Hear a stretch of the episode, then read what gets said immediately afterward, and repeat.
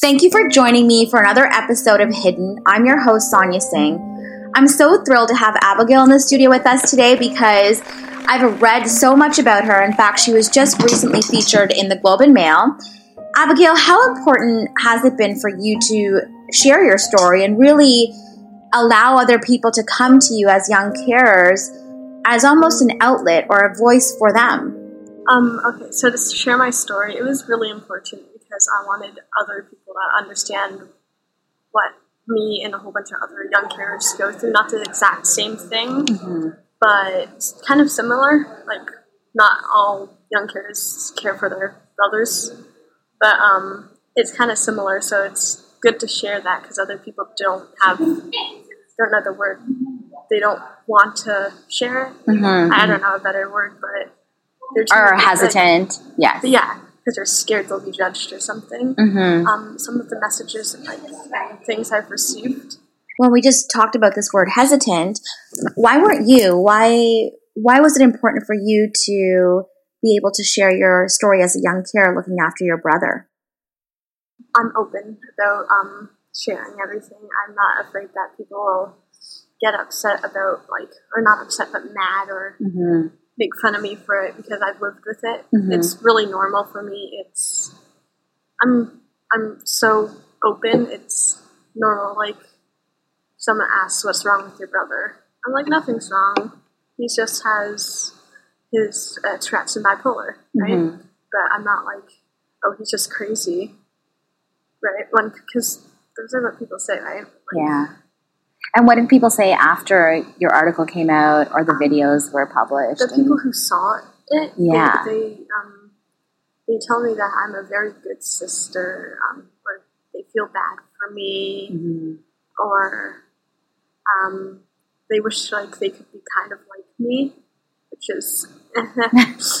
How does that make you feel? It makes me feel weird. if someone's like, "Hey, I want to be just like you," yeah, you're so kind. I don't like you don't want to be like me because that would be weird. Right, right. And not being in a position where you had any examples or any mentors that were young carers, how does that make you feel that you now have become one to a lot of other young carers?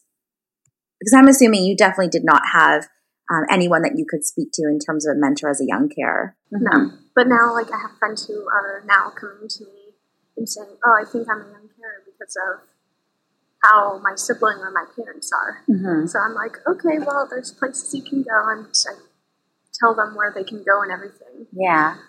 So tell everybody how you take care of your brother. I take care of him uh, quite a bit. Um, at nighttime, well, recently hasn't been able to sleep without me in the room with him. So I have to sleep in his room with him, and I can't really leave because he'll wake up. So that just makes, I think it's just like, so he's not so anxious at night. Mm-hmm. I have to help with that because I'm not going to say, no, I'm not going to sleep in your room. But I have to give him his medicine or make sure he takes it. Okay. Because sometimes he'll lie about it. Oh, okay. Yeah. So how do you how do you catch him in the lie, or how do you know if you stay? Oh, you do. You yeah. have to be with him. Yeah. When he takes it, because he'll he'll say he took them, but he didn't. And you can notice when he doesn't take them. Okay. Because he's hyper or moody and stuff, right? Mm-hmm. And in the article that I read recently, you did mention that your brother suffers from a bipolar disorder as well as Tourette's. Um, how do you explain to someone what that is? I can only imagine as an adult, but how does a child explain? I it's kind of hard to explain because like there's so much in Tourette's I mean, when people ask, okay, what's bipolar? Mm-hmm. Like mood swings.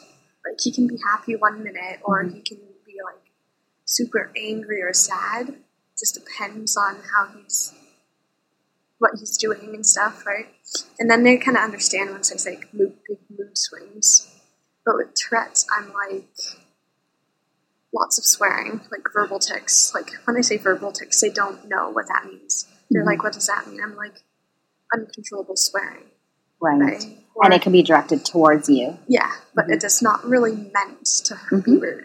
Mm-hmm. Um, or like he has a tic when he um, something like uh, I don't know how to what it's called like a movement kind of tic.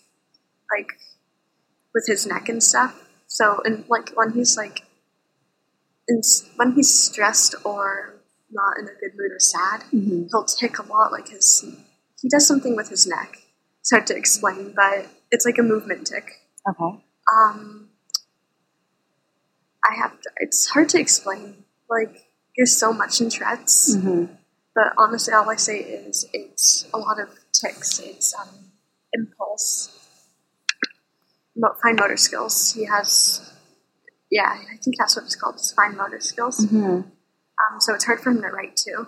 And you talked about when he's stressed, but what about when you're stressed?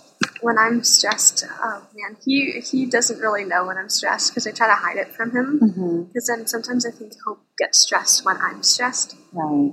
Because it, I don't know. It's just Andrew. Like, say if I'm if I'm sad and like not really normally sad, but like say if I'm not acting really happy, which I'm happy most of the time.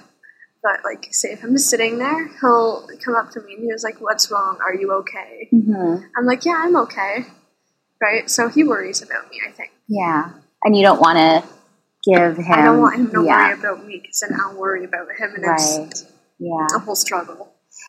And how do you share with other people what your life is taking care of your twin brother as a young carer?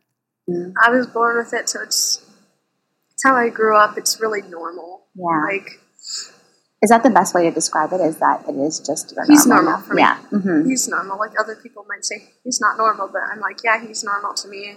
Yeah. If you grew up with him, if you're his sister, Yeah. you'll find it really normal. It's not like he's out in public and he swears or something, makes like loud noise. hmm It's normal. Like if people look, I just ignore them now. Yeah. And because in the beginning, you did it make you feel bad when people were looking, or how did you feel? I I used to get annoyed when people looked Mhm. like like as a kid we my parents would have to take him out of the store, right? And I think a couple of times, like we were really young, like five, six, seven, we were really young when he had temper tantrums. My dad had to lift him up out of the store and take him to the car. And I think a few people before followed my dad because they thought he was like kidnapping him or something Oh wow! because of his like screaming and like I think yeah he used to scream a lot. He doesn't anymore. He's a lot better now. And we talk about things being normal. What are some of the fun things that you like to do with your brother as his twin sister? Like to play video games together. Okay. Um, What's your favorite video game? uh, well, his favorite video game is Fortnite. Okay. I like Minecraft. Okay. that together. Because I, I don't really play many video games. and who's better, you or him? Him. Okay. Yes. That's all he does is right now is play Fortnite. okay. Um, yeah, and we like to hike, hmm um, bike ride. And you mentioned that you are now at two different schools because it was really tough for you to be in the same school as him. Um, what was it like, besides it being hard on you to get messages and be called at his class? Yeah, it was um, honestly because when I was in the same school as him, I stressed too much, right? I was always worried, like, oh, is he doing his work? hmm Is he behaving? hmm And sometimes, like, I wasn't able to go check on him because the teachers wouldn't let me, Okay. right? So now that we're in different schools, I can text him if I really need to. I don't really because I don't want to bug him anymore. Yeah. But like one day, some one kid like I think he kicked Andrew or something, like hurt him, and I it was in elementary school, and they wouldn't let me go see Andrew. And how'd that make you feel? that was, I, I had so much anxiety, and I was so worried. hmm It, I thought it was really rude of the school not to let me see him after he was basically beat up. Yeah. And so, did you end up going to see him after? No, No. they wouldn't let me. And so, you saw him later on in the evening. Yeah. And how did, how was your brother? He was fine. Yeah. Yeah, he was just. This was like a few years ago, but he was okay. But in that moment, you weren't okay No. because you wanted to see him. Yeah. Yeah. Um, one of the questions I have is how do you share with your friends that perhaps don't know about your article or your videos that you are a young carer? Um, most of them know now because Mhm. they've known me for a while. Some of them know Andrew too, Mm-hmm. so they've seen him how act how he acts, Mm-hmm. and sometimes they're like, "Hey, what's up with your brother?" And I explain to them, I'm like, "Oh, he has this and this," and I tell them what it is if they want to know what it is. Mm-hmm. And then I just like, okay, you can look this up on the internet and you can watch the videos. I have like two of them. Yeah. It sounds like you're just trying to get people to talk more about it yeah. and become aware about it. Yes. Is that right? Yeah. Because it's important to you to know that other young carers have those resources as well. Yeah. So they can know like they're not alone. Yeah. They're not not weird for having a sibling or a parent like that. And I truly think, Abigail, because you've shared your story, a lot of young carers out there are not going to feel as alone as they may have if they didn't come across your videos and how outspoken you've been. Thank you so much for being on the show. I'm so glad that the Change Foundation was able to partner with Powerhouse to bring you to the studio, and we're so grateful that you're going to continue being an advocate for young carers and really sharing your story, um, not only as a young carer, but speaking on behalf of what it's like to take care of a brother who has a disorder that a lot of people may not be familiar with. Thanks again, Abigail. We'll see you guys next week. Stay tuned.